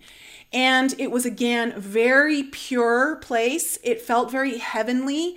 It was all white and all very, very light pastel pink colors. And I feel very much that I was in another dimension. This was a temple that felt very ancient. It felt very mystical. It felt like it was in a completely different dimension that I believe existed here on earth at some point, or maybe even still exists right now. And in this moment, I heard that my intuition and mysticism are very important to my success. I am not to diminish it or hide it. And I was like, okay. And I remember telling Luis this. Then the next thing I know is they put a spotlight on me and they said, This is where you belong. We need you to get here. And I think that they meant like the temple, like um, you need to, like the top, the temple, wherever this is. Um, get comfortable being in the spotlight and get comfortable with all eyes on you. And when they said that, I got extremely emotional, very, very emotional, because I was releasing this realization that I don't know how to allow myself to be seen at that level. Like, I'm only comfortable with a certain amount, but like globally, like, it, it, that I, which is, I know where my guides have been pushing me for the last year. Um, they're like, we need you to start pushing yourself way beyond where you've been. And so this was made very, very, very clear to me. Now, in this temple, I also saw another feline being. This was a very full white cat um, feline being, and it had electric cyan blue eyes, no pupils, just piercing cyan blue eyes. And it was speaking to me telepathically, although I cannot remember what it was saying to me. And for all I know, maybe it was the one sharing all this with me. I don't know. But what a beautiful being. Lyran energy, 100%. So, throughout all of this happening, I am getting blasted with white light into my pineal gland. So, while this is all happening, I most of it's coming in through the left side, which makes sense because the left side is the feminine side, which um, represents our heart, our emotions, our intuition. And I did get it coming in through the right, but it was, I would say, 70% coming in through the left. And it felt like I was just kept getting blasted with white light to my pineal gland, almost like, like someone comes in and sandblasts something. Like it was just white light everywhere. And I knew at that moment, every time that was happening, that my intuition was getting upgraded and unblocked. And then they showed me as a mother. And I heard them say, Some of your work will only begin when you are a mother. And then they showed me my son. And I saw him at, well, I, it's what I believe. It's who I believe will be my son. I, I believe that. At least that's what the impression I was given. It may not be, but um, I saw him at different ages and he was wearing a baseball cap backwards. And when I saw him, I had a massively huge heart opening. Like my heart just blew wide open. I'm like, oh my gosh, so intense, like so much love, so much love. And while this is all like, I'm having this beautiful heart opening and I'm enjoying it, and there's like other stuff that's happening in this moment. And then I have this realization. It hits me why am I doing this journey alone? I don't need to do this journey alone. Luis is right here with me. Why have I shut him out and chose to do this journey alone when I have support right here with me? And it goes back to this idea that I need to be alone. I can't trust anyone. I don't, or it's not that I can't, I don't know how to trust. I don't know how to allow the support in because I've always done things, everything's on my own. And in that moment, because I was on mushrooms, I started laughing. Ugh, there were so many like like one minute I'm laughing, the next minute I'm crying in sadness. Like it's just like a full range of emotions. You, you any any person who doesn't know would probably think I was psychotic. Um, and I was like, this is so fucking silly. I don't have to do this alone. And I'm not to do it alone. And I just ripped off the headphones. I ripped off my eye mask. And I look around and Luis isn't there. And I'm like, huh. And I look and I see the trail mix and I'm like, I want to eat some trail mix. So I start like eating trail mix, and this is about two and a half hours in. I am at the peak of my visions right now. I am so peaking right now. And I'm like just like sitting like a little kid, like just eating my trail mix, and I'm like, I don't have to do this alone. I'm not gonna do it alone anymore. And in that moment, I knew I broke the program. I was so hyper aware. The program just broke. And so I'm like, I gotta go find him. And so I run out of our little little safe cove that we had saying that no one could really see us. And I come out and the place, the whole river is filled like along the edges, everyone, there's so many people there in bathing suits, like people are walking along the path, and I'm like, oh my god, where all these people come from? And so Luis sees me, he's like, oh my god, you're up. And I said, yeah. And I was like, Luis, I don't have to do it alone. I don't have to do it alone. He's like, isn't it so wonderful? And I'm like, yeah. I go, how stupid, and, you know, like how silly. Like I don't, I don't think I use the word stupid. I think I use the word silly. And so he comes back with me into our little like cove, whatever, and like we're just kind of chatting. I'm filling him in on everything that's been happening, and you know, I'm like drinking water, and then all of a sudden I'm like, he's getting so like he's he's like saying stuff to me, but at the same time I'm like, I've been so serious. I need to lighten up. And I'm like, I'm too serious, Luis. He goes, Yeah. He goes, Yeah. And I was like, Yeah, I've been way too serious. I need to lighten up. And I was like, Why have I been so serious? Like, why do I get so serious? I'm like, I need to laugh more. I need to have more fun. And then he's like, he's like getting like trying to like go into it deeper. And I'm like, I have to pee. I, I have to go pee now. And so he's like, okay. And I was like, you know what? I, I thought I was going to go in the bushes. And um, I was like, no, I want to go in the water. So I took off my, I had my bathing suit underneath my clothes. I took off my clothes and I go towards the river. And I am still remembering the message I told myself before I started the journey. And so there's a few girls, like I would say they're in their like late teens, early 20s, like a few of them sitting on some of the rocks on the outside of the river. And so I'm going in there and I'm like very aware that I'm very high. And uh, I'm like, okay, I really have to pee. And so I get into the water a little bit. It's a little shallow. And I go to sit on this rock. And I'm like, okay, where I need to go deep enough so I can submerge is on the other side of this rock. And I'm like, okay, I can do this. And I'm like, oh, but it's so cold. And so I'm sitting there and I just feel like, you know, when you're high, you think everyone's watching you, right? And so I'm like, okay, I don't know if I can get in though. And so I start like splashing the water over my legs, you know, and I start splashing it over me so that to get the rock wet because I'm realizing, and this is gonna just, you guys are gonna die when I tell you this, but full disclosure, I'm like, what if I just start peeing on the rock and I just keep rinsing water over myself? Then I don't have to get in the water. And I, so I did that. I just start peeing on the rock and I just keep like splashing water on myself. And I'm like, oh yeah, this is working. No one knows. No one's going to know. I'm sure a lot of people knew. Um, and then I realized I can smell my pee. This isn't good. Nicole, this isn't working. And I dunked myself in the river and then I like washed the rock and I was like, okay. And I was like, ah, so much happier now. and so I finally like get back on my rock and I'm just sitting there and you're gonna see it. You're gonna see a picture of me sitting on the rock in the audio that I'm gonna share with you soon. Um, and so I'm sitting on the rock and I'm like, you know what? I don't wanna leave. I don't wanna go back into the safe place. I wanna stay out here where all the action is. I wanna stay out here where all the fun is. And so I'm not gonna go back. I'm just gonna sit here. And so I was watching the water. And of course, everything is HD like absolute HD. And I'm looking at the water and like I can see the bubbles like I've never been able to see bubbles, the movement of the water, the sound of the water, like everything is H fucking D. And it's blowing my mind. And then the water starts talking to me.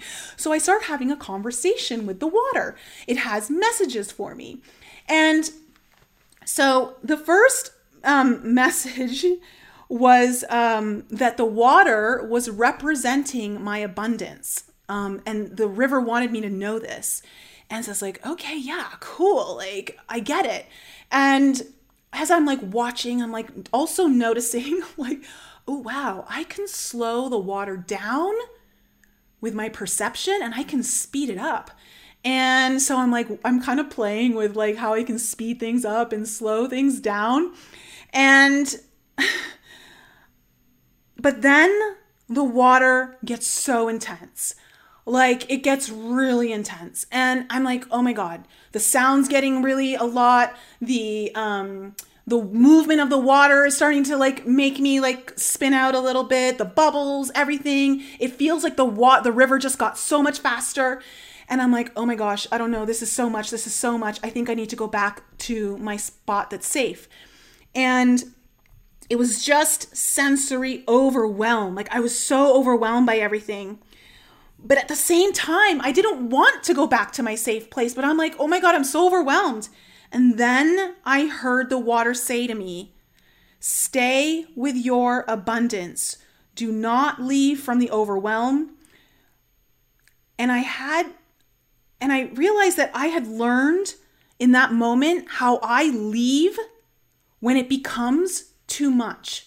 Like just before, like this is the kill switch, just as I'm about to go into a new level, like you know where it's going to take me into a place I've never experienced that will likely bring in more abundance and whoever knows whatever way it's coming in I like get overwhelmed and I'm unconsciously self-sabotaging myself in God knows how many different ways because it's too much. I have to go back to where it's safe. And in this moment it's becoming so crystal clear how often I've done that without even realizing I'm doing it. And so then the water says to me, you must get comfortable receiving more than you ever knew possible. We need you to be able to receive so much more. And I was like, okay, I'm going to stay. and so I stayed. And I'm like, I'm not leaving this time. I'm going to receive. I'm going to receive. And oh my gosh it didn't take long for me to adjust and feel really comfortable with the sensory overwhelm. And it was just so cool how I watched all that. So at this moment, all the dots are starting to connect with me. The water, it's moving.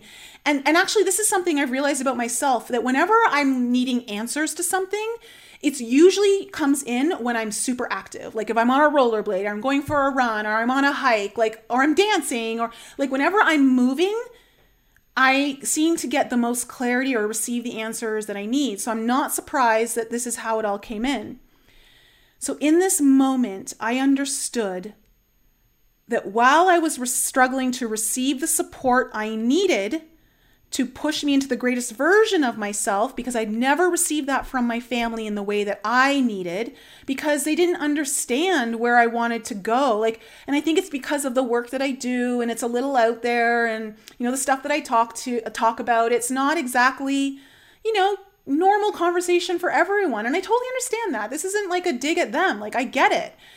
But I don't think anyone truly understands where my dreams are and what hopes and aspirations I have for myself. And I've never had that support that actually says, yeah, I'm saying yes to that part of you you can do this and pushes me out of my comfort zone. You know, when, when you're a kid and you're, you're, you're, I remember when my dad wanted to teach me how to ride my bicycle without the training wheels, you know, like he's like, no, you can do this. You're going to do this. And he's like, took the training wheels off and he held this, he held it with his hand while I was saying, he's like, okay, you can do this. You're going to go. I never had that though for where I really wanted to go, where my heart's dreams are and where I truly envision myself. And so the other interesting thing is, though, and you guys don't know this, but over the last nine months, I've had three separate men walk into my life who have a very fatherly energy to the, to me. Like that's how I perceive it. It feels more fatherly. And all three of them see the potential in me that a part of me kind of saw. You know they connected with that part of me and have been presenting opportunities to me that really want to expand that part, give that, they're saying yes to that part of me and they're pushing me by giving me things and asking me to do things and wanting to bring me on, presenting me with opportunities that would totally push me way out of my comfort zone, but would totally open the door to everywhere that I want to go with my aspirations and my life purpose. And I realized that I started to ponder like maybe my birth father right now, and I don't think that he won't ever be. Him and I haven't even had a conversation about this yet. I don't know. Like maybe he will be able to be a really big cheerleader for me, or maybe he won't. And you know, and that's okay. I, I don't know. I don't know. But maybe I don't need him to be um right now because I have three outside fatherly supports that are ready. And maybe I just need to focus on that. And to be fair, I haven't even shared this stuff with my dad, like what I really want to do. So he doesn't even know, you know? And so that's my fault. And so I started to ponder the possible this possible this belief that I believe was holding me back of I can't scale to the level I want to scale to without fatherly support. And in that moment, I understood something it became so obvious to me that I have been really focused on healing the ancestral feminine energy of my lineage. And I've known that I've come in here to help clear some of that out. Uh, I've done that through a lot of my womb clearing, healing the sexual abuse from when I was a child and even as an, a, a young adult. And that I've been healing certain things in my reproductive area to help clear out a lot of the disconnect that seems to be present in my family of just being connected to that feminine aspect, which is why a lot of reproductive issues show up for women is when they're rejecting their own feminine energy. And I certainly rejected a lot of my feminine energy growing up. But in this moment, I started to realize, Nicole, hello, you talk about the masculine and feminine energies like on your YouTube channel for years now. I actually have a whole course on it about harmonizing the masculine and feminine energies. If you came into your family to heal the feminine, don't you think you might be in here to also clear the feminine or the masculine energies? And I saw it so clearly that now it was time to focus on the masculine. And I could see a pattern in this moment of like through the lineage that the men or the masculine energies always placed a very low limit on what they were able to achieve in this lifetime. And my um, role, if I step up to it, could be to completely obliterate it and finally set the men free of those limitations and clear it out of the DNA. And I saw very clearly what I needed to do to scale. And I saw it was very obvious to me. They showed me like a movie. I watched it play out, all the things I need to do very vivid vision. And I, while I'm watching this, I'm feeling the most, the deepest conviction in myself of my potential I've ever felt in my life. And I can feel it still now inside me. And I realize I actually have the resources around me at my fingertips and how important my inner circle is to me. And so while like Luis and I are sitting at the river, he's sitting beside me on the rock. Um, and you know, we were just chatting so much about this and he was really helping me process. Like it was just really good to have him there. He was such an important part to me understanding all of this. Um cuz he helped he helped me like just he was like a springboard. Like I just kept bouncing things off and he just it was so good. And then all of a sudden these girls start tubing down the river and they're going through the part of the river that I thought was super dangerous initially and my perception of the river now in this moment was not the same as when I was before. And I realized, I'm like, when did I get off the ride? When did I fear becoming the driver of my own life into the areas that I've really wanted to go? Like, I always had a deep sense of adventure as a child, and I still do to some degree, but a lot of fear has crept in, which I know is happens to a lot of adults. As we get older, we have more fears and we don't have that same like no fear as a child. And I was choosing safety over the unknown. And I was like, I was like, Luis, I want to come back and I want to do the tubing like really soon. Like we got we got to do that. Promise me we're gonna do that. And he's like, Oh yeah, yeah, we're gonna do it. I'm like, okay, cool. And now I'm looking at the river, like it's not unsafe, it's totally fun, it's an adventure.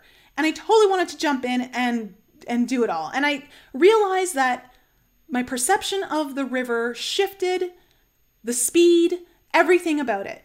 Um, and it's not to say that you just throw safety all out the window, but like, I don't have to throw all the possibilities out the window either. So, being triggered by safety is something that came up before my ayahuasca journey started. And you're going to hear it in the audio that I'm going to play for you right now. And the reason being is that when I'm triggered into this mode of like you got to be safe, just take just be safe.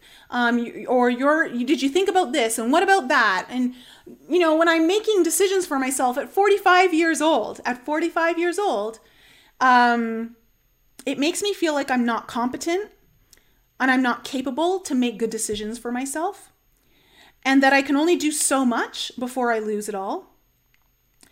And if I'm not capable of making good decisions for myself at this level, how can I possibly make good decisions for myself at a scaled level? And it really holds me back and it causes me to trip the kill switch just as I'm about to take off. So, with all that being said, I'm about to play 17 minutes or so of audio where I am processing. I'm very emotional. Um, keep in mind, I am processing everything. And you're going to understand how deeply this has been affecting me. And of course, I've put pictures up from that day. There's going to loop, so you have something to look at as well. And um, so, why don't we do that right now?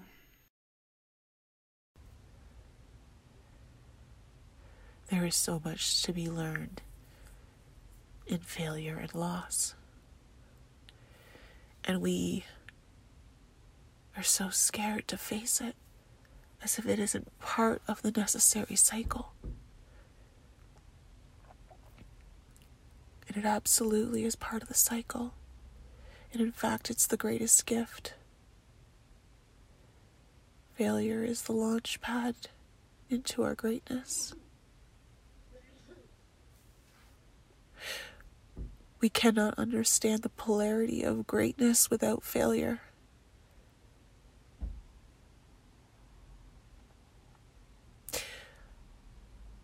So I'm not afraid of failing.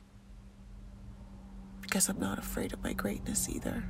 And I know the two can't exist without one another. So I embrace them both.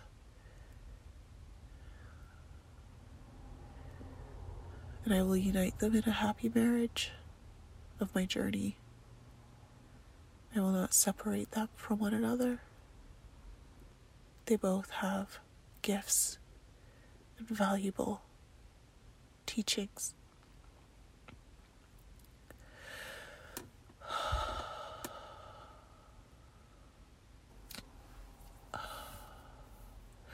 So much heart opening.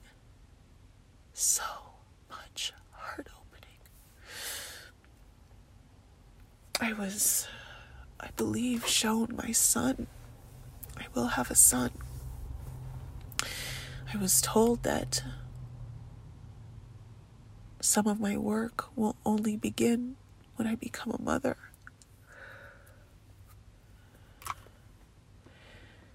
And when I saw my son at varying different ages, I saw him. Oh, my heart just exploded.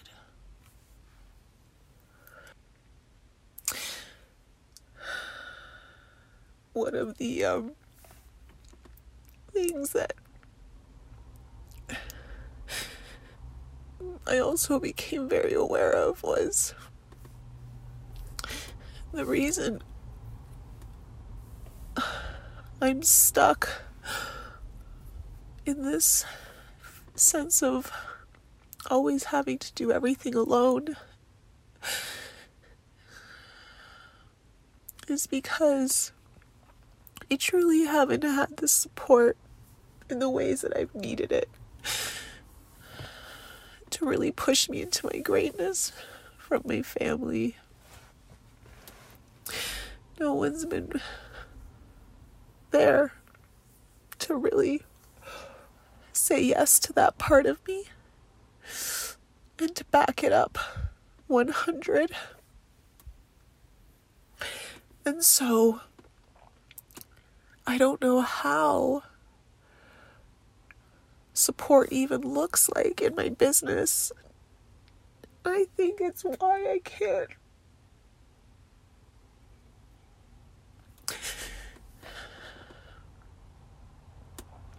actualize a relationship that can go long term is because deep down I don't even know what that support feels like or looks like. And I don't know how to trust it or depend on it. But I know I can't do it alone anymore. One of the things, like, when I started to really go into my journey about an hour, hour and a half in, and the visions were strong and everything was just hitting me as like sensory overload, and I had to turn off the music. I wanted the noise cancellation headphones on. I didn't want anyone to talk to me. I was just like, I need to go inward. And it was good because I got to see so much, shown so much. But then, at one point, I was like, why am I choosing to do this alone? I don't have to do this alone. Luis was right there the whole time. Like, I'm not fucking doing this alone. not when I have support right here. And I started laugh. I literally was laughing.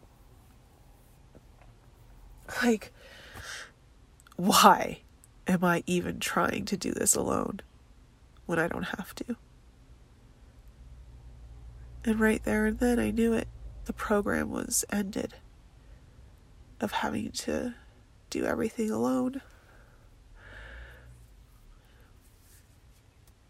And I invited him back into my journey. And it was, uh, it was so powerful oh, my third eye was opening so much. And I kept feeling like my intuition is so important right now to my journey and my work and um, my greatness, and to not dim it. It is so important to allow that to speak from the very core of me there was so much light coming in. It's like my third eye, my pineal gland was just like being blasted with light, like blasted. And it was a lot of it was coming in from like the left side and then sometimes like the right side, but like I just felt oh, it was just like this opening of light coming into my pineal gland. Oh, I feel so much more connected. makes you realize like how much we disconnect ourselves and don't even realize it.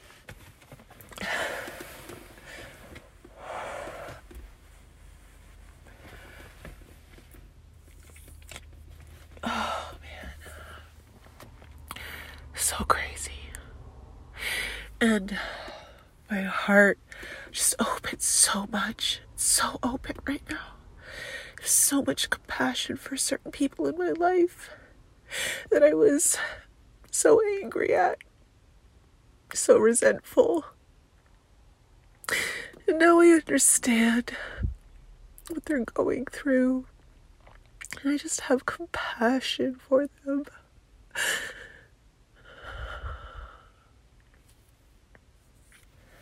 I feel so connected right now. Like, picking up on so many different energies, people's energies, people I don't even necessarily like know very well, but their energy's speaking to me, and I'm passing on messages, and um, they're very, they're very um, specific to the core point, to the person I'm delivering to. I feel like this is whatever ayahuasca opened. the psilocybin has just exploded. My heart is just so open to understanding so much more, but also receiving.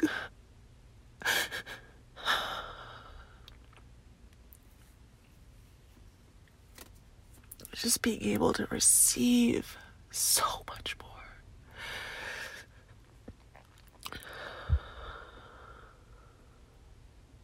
It's intense. It's intense to feel so much. and um oh, the one thing I love about mushrooms is I laugh so much.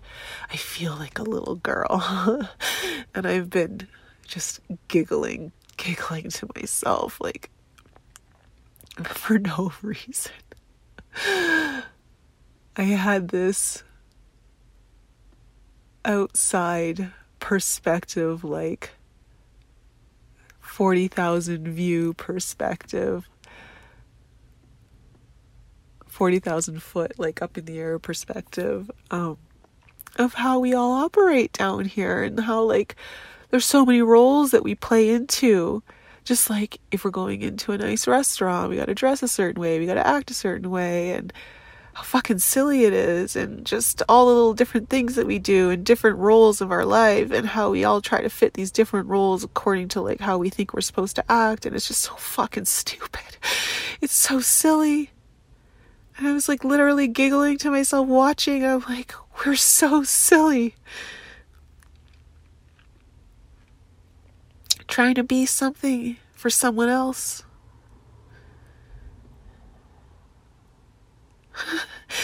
and none of us want to be that fucking way to begin with. oh, we're a fucking strange bunch. Humans. Wow.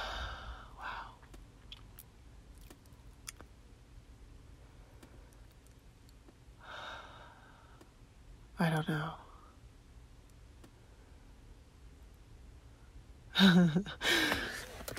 oh man, the clarity, the clarity is so fucking strong. Things that are just so obvious to me. I don't understand how I didn't see them before. I mean, they're just sitting there right in front of my fucking face all this time.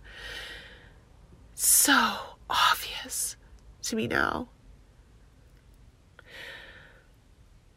So many limitations that we put on ourselves and we don't even fucking realize it. Even when we think we're expanding, we're still so fucking limited in that expanded idea of ourselves. I saw everything I need to do now. Everything I need to do. Oh the visions.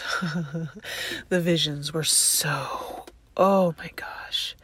At one point, there was a bulldozer bulldozering. Like I could hear sounds from miles and miles away. I had to ask Luis, like, is there construction going on around us? He's like, no, there's no construction. And I'm like, I could feel it through the ground. I could hear the beeping of the reverse. I was like, there's, there is something like, and, but at the same time, like how it was showing up in my visions was like a bulldozer. And I could see like everything was being bulldozed over. It was like, we are fucking clearing the path.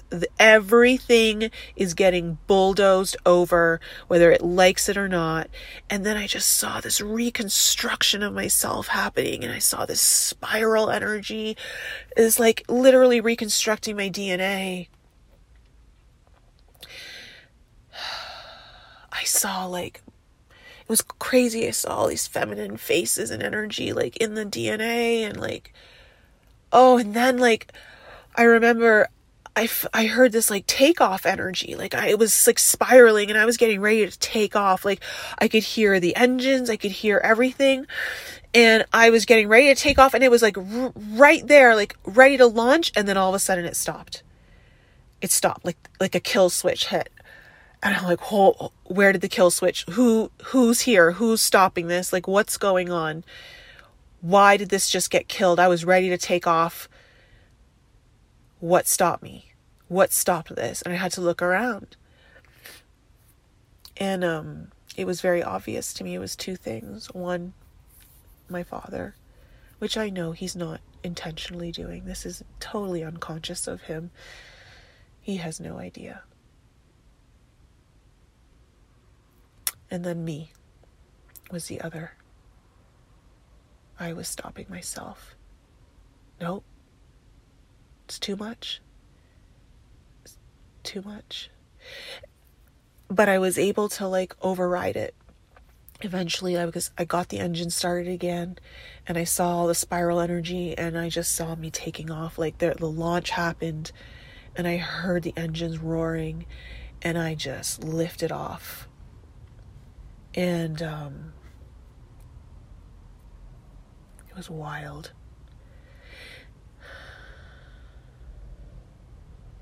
It was wild for me to see what always holds me back. So deep in my unconscious, I didn't even know. I wasn't even aware of how much fucking of my power I'd given away to this. And then I made this huge connection with some of my dreams. I have these often like occur reoccurring dreams of um, where I'm flying and I'm soaring up into the air and I'm going really high up and I'm like I start to get scared and um, I almost like oh my god I don't know if I can go higher and I realize it's because I'm so scared of the fall and um, and that's why I don't allow myself to go higher, which is part of my dad's trauma imprinted onto me. Anytime, and it's funny, right before I did ayahuasca, there was people who were like, be safe. And I was like, oh, I got so triggered by it. I'm like, why are you saying that to me? Like, as if I wouldn't be taking care of myself already and that be safe is just such a disempowering statement to say to someone. As a parent, as a friend, be safe. It is so disempowering. You may as well say, stay small. Don't expand. And I now understand why it was triggering me so much right before my ayahuasca journey. Like I literally wanted to like scream at some of the people who said that to me. and I know that they only meant well. Like, I know where their heart's intention was. But it's this like, don't you trust that I know what I'm doing for myself? And this is something that I've been battling all my life with my family. No one believes that I know what's best for me, that I don't have the capacity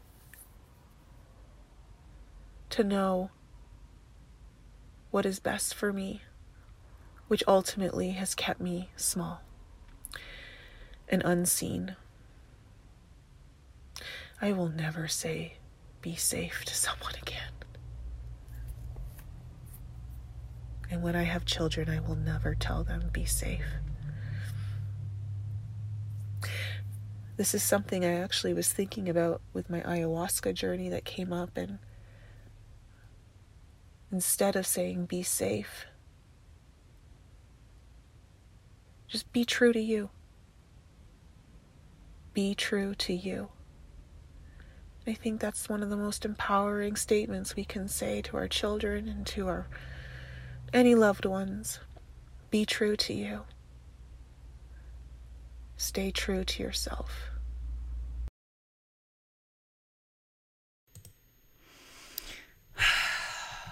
So, I should have warned you guys about the F bombs. I apologize to anyone who had kids around while they were listening to that. Um, yeah, be true to yourself. Just stay true to you. I think that's the best thing that any of us can hope for ourselves and for anyone we love is that they stay true to yourself. And um, one of the things that has really come from this experience, which I'm sure is going to continue to reveal more to me, is that uh, when you think about it, where are the best places to hide?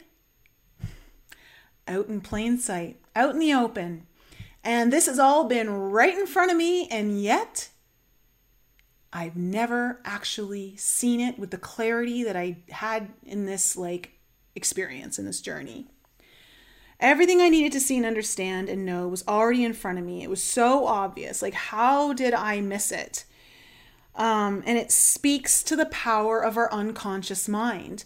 You know, I've been doing this healing journey for so long, you know, like 25 years now. I've been on this healing journey. I've been doing some intense work. But that doesn't mean that there isn't stuff that's really deeply embedded and sometimes it's the so, it's the obvious stuff. And it's the stuff that's like working against us and we don't even know it. And so it's just so important for us to always remain open to the fact that there's stuff we're just not seeing, no matter how deep into our healing journey we've been or how committed we are to our truth. There's always going to be aspects that are hiding from us, and they're likely like hiding right out in front of us. I made some major life changing realizations through this experience. I know I am different. And I saw in the comments, like so many of you said, this is like a rebirth. And I feel like I've been reborn in many ways. I'm so glad I was by the river. So thankful that this happened by the river. I literally feel different inside. I feel like my DNA is different. Um, I know my energy is different. I feel so much more empowered. I feel like there's so many things that I'm doing with so much more confidence now. And I'm just so ready to tackle all the things that I had been wanting to tackle, but I've been kind of delaying. And now I understand why I was delaying it. And so, before I just leave you with my final message, again, I want to say thank you so much for all of your support over the years. Many of you have been here for like the five year journey on my YouTube channel, and some of you have just joined. And it doesn't matter how long you've been here, I'm just glad and happy you're here. And I'm so grateful for it.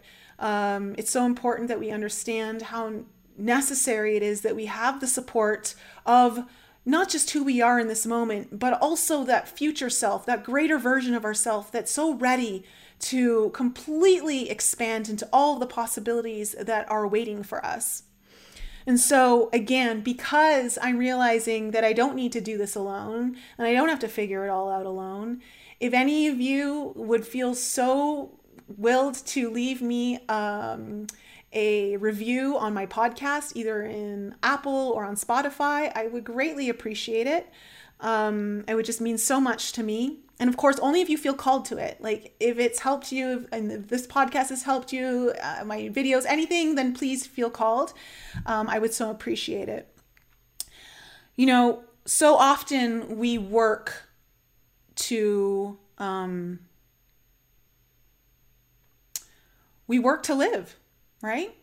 We do all our work so we can live. We have the money to do it. And we need to live with purpose and when we live with purpose, it becomes our work. It's not like I live to work. Um, it's already in me because I know what my purpose is and I'm aligned with it. And so ask yourself would you ever reach a point? This is why I don't think that retirement is going to be something that lasts in our society forever. I think it's something that's being weaned out of our um, mindset. Uh, I know I will never retire, not with the way that I want to live my life. And it's because I know that my work is in alignment with my purpose. And so if I were, if someone were going to ask me, like, do I want to stop living with purpose and go into retirement? No fucking way. I go, I don't want to do that. But if you're living here with no purpose, you know and and it could it doesn't have to be some massive purpose but just something that feels like it's your purpose. That's what we have to understand and that's where we need to be living from. And so no matter where you are on your no matter where you are on your journey you are always in the best place to start now. At 45 i am only approaching the half time of my life okay? I'm only starting to approach the half time And I have no intention of slowing down. I don't have an intention of slowing down my work and all of the things that I, I really wish to do and make an impact in this world.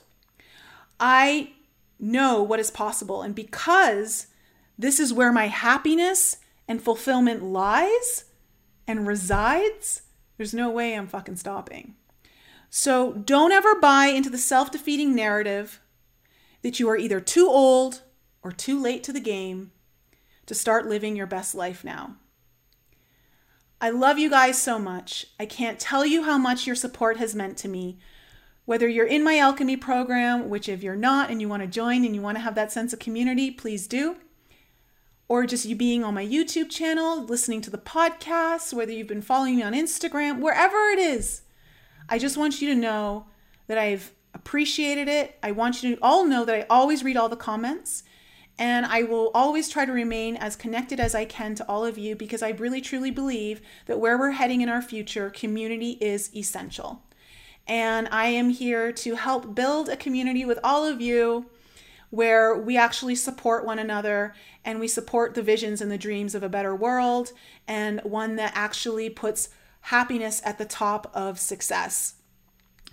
I love you guys so much. If you really enjoyed this episode and you are curious about Luis, I want to tell you that he's going to be on my show next week. He'll be on the podcast. I'm bringing him on, and he's going to share a very vulnerable part of his journey uh, that has gotten him to where he is now. I think you guys are going to really enjoy it. It's moving, and uh, he only shared it with me uh, on my journey. I was shocked. So uh, you guys will all get to meet Luis next week. I look forward to being with you guys uh, on this journey. Thank you so much for holding the space. I absolutely feel um, I feel seen, I feel acknowledged, and I absolutely feel safe with all of you. Thank you so much. I love you guys, and I'll see you guys really soon. Thanks again for joining me for another show on the Enlighten Up podcast. I love you guys so much for all of your continued support. So remember to raise your vibe, find your tribe, and be open to the infinite possibilities held in the mysteries that surround us all. Thanks again for sharing the show with your family and friends. And if you're new to the show and you need to find out more information about me, please head on over to my website, NicoleFrolick.com, where you can join my newsletter. And please follow me on Instagram, Telegram, and YouTube. Keep your light bright, and I'll see you next week.